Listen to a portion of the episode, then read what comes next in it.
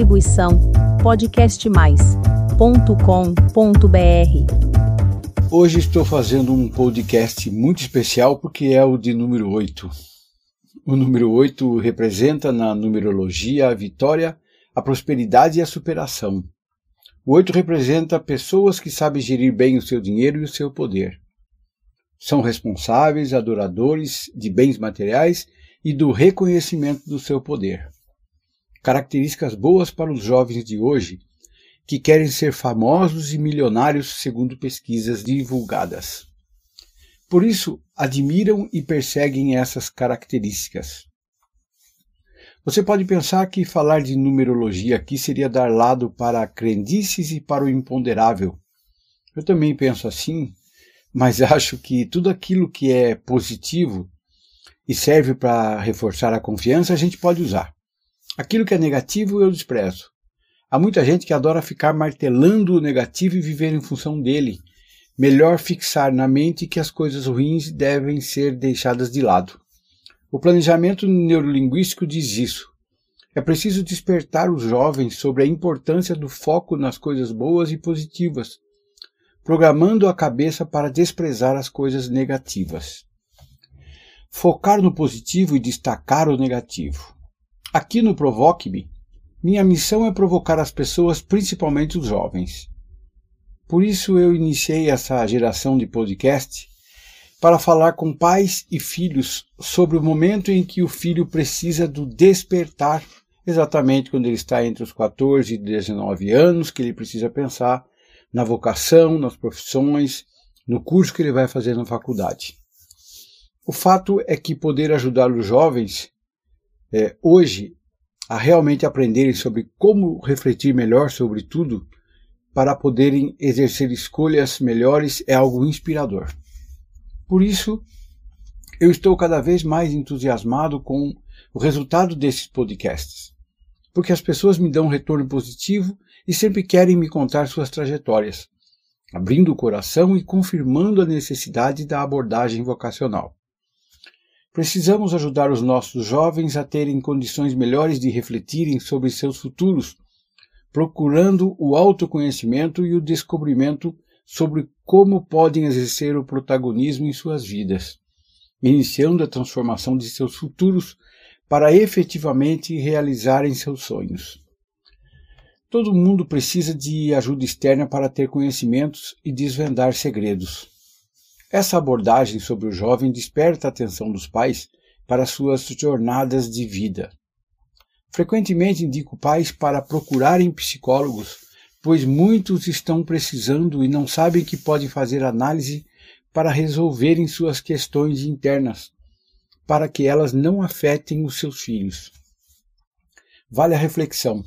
Se você continua como vítima das pessoas e dos fatos de sua vida, ou se você vai começar a fazer suas próprias escolhas e determinar seus caminhos. Você precisa usar a mente, mas também precisa descobrir como usar melhor o coração, pois os sentimentos são importantes. Os pais ficam distantes dos filhos porque não conseguem ter harmonia com a mente e o coração deles. Primeiro começa na mente, quando tentam impor as coisas. Criada a distância, as discussões, broncas e diferenças ficam registradas no coração. Quando o jovem tem a mente e o coração fechado para os pais, o caminho não é bom, pois começa a partir daí a ter uma brecha para a entrada de outras pessoas externas, ocupando a mente e o coração. Por isso, muitos jovens entram em determinadas condições que eles não gostam, mas é para saírem de casa. Alguns até se casam por isso. Eu tenho insistido na importância das boas relações entre pais, mães e filhos. Os mais velhos receberam educação para impor aos filhos as suas visões. Pense num exercício simples, mas eficiente. Pai e mãe sofreram no passado e ganharam experiência para chegar onde chegaram. Quando querem mostrar muito orgulho disso vivem do passado para impor suas experiências como sendo a melhor para a vida futura dos filhos. Os filhos que são frutos do presente vivem suas vidas pensando no futuro e não se ligam nesse passado dos pais. É a hora dos pais usarem a inteligência e a sensibilidade. Se eles sobreviveram lutando e aprendendo, por que não deixar para os filhos o direito deles de viverem e de se descobrirem por eles mesmos? Como a vida é tão dura ou tão fascinante. Para os pais rigorosos e durões, eu garanto, essa fórmula inteligente de resguardar e de deixar os filhos se resolverem através de suas próprias soluções é muito libertador. Deixar os filhos criarem suas próprias trajetórias, não lhes impondo pensamentos ou atitudes, é fantástico. É melhor ficar na retaguarda para ser o apoio importante que eles precisam quando erram, têm dúvidas ou se sentem perdidos. A paternidade fica mais fácil assim, pois o pai ou a mãe não estarão desgastados com os filhos. Mas não é só pai que é rigoroso em casa. A prática mostra que muitas mães são tão rigorosas quanto ou até mais que eles. Por que será, né?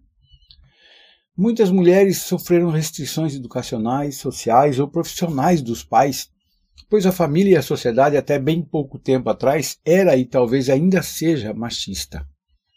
Assim, as mulheres sofriam, ficavam reclusas, adotavam profissões que os pais indicavam ou aquelas convenientes à sociedade. Algumas eram educadas para um bom casamento. E algumas outras dessas mulheres, por explicações psicológicas mais profundas, quando viram mães, ao invés de combaterem isso e se transformarem, passam a agir da mesma maneira que os pais, repetindo a fórmula da infelicidade. Por que isso, não é mesmo? Segundo conhecimentos acumulados, Freud explica.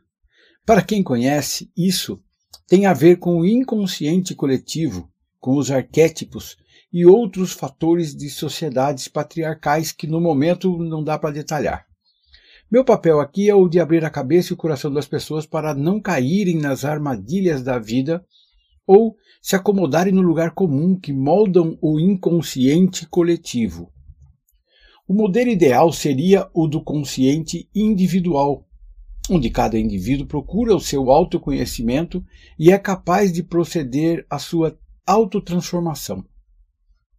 Quando o ser humano tem o conhecimento dos estágios do aprendizado e lança mão de suas competências para alavancar sua vida e carreira, tudo acontece de forma mais motivadora.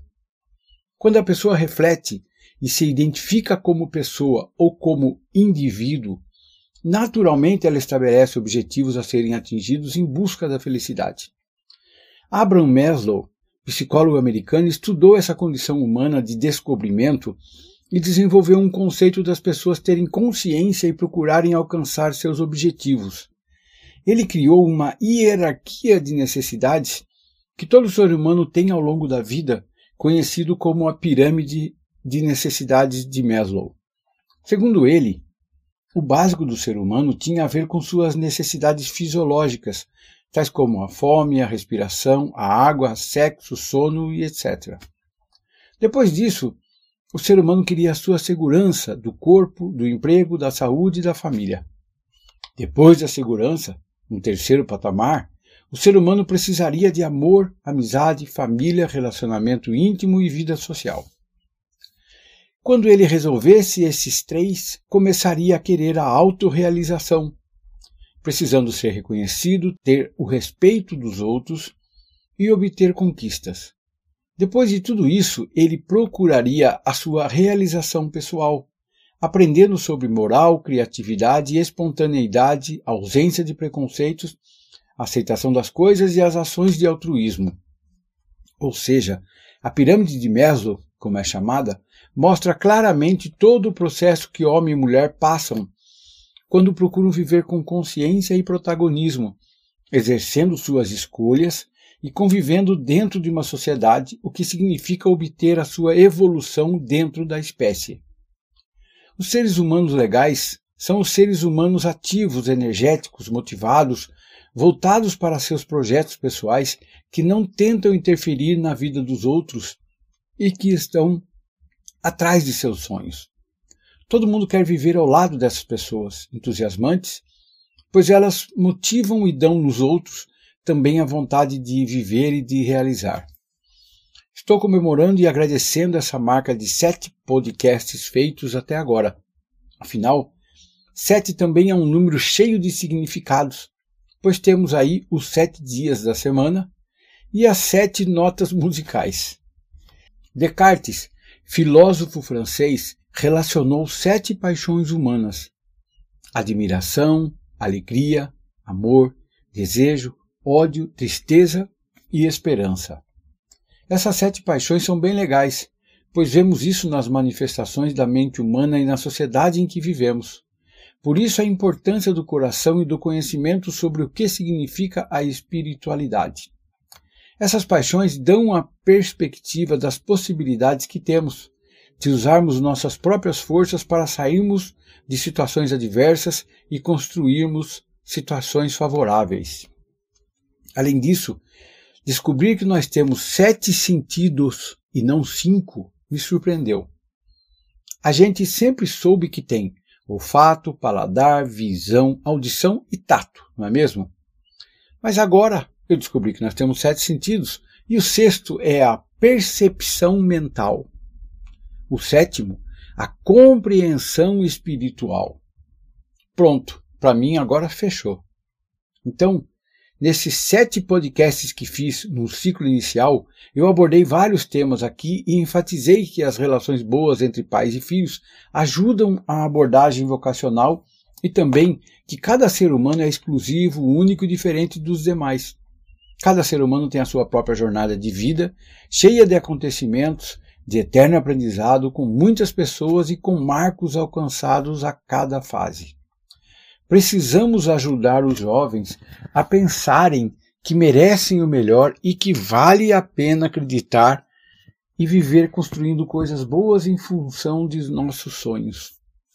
No próximo podcast, traremos aqui um convidado especial, o jovem de 21 anos, Kevin, que vai nos contar como é a maratona para realizar o sonho de ser médico e estudar muito para o vestibular de medicina. Muito obrigado e até a próxima.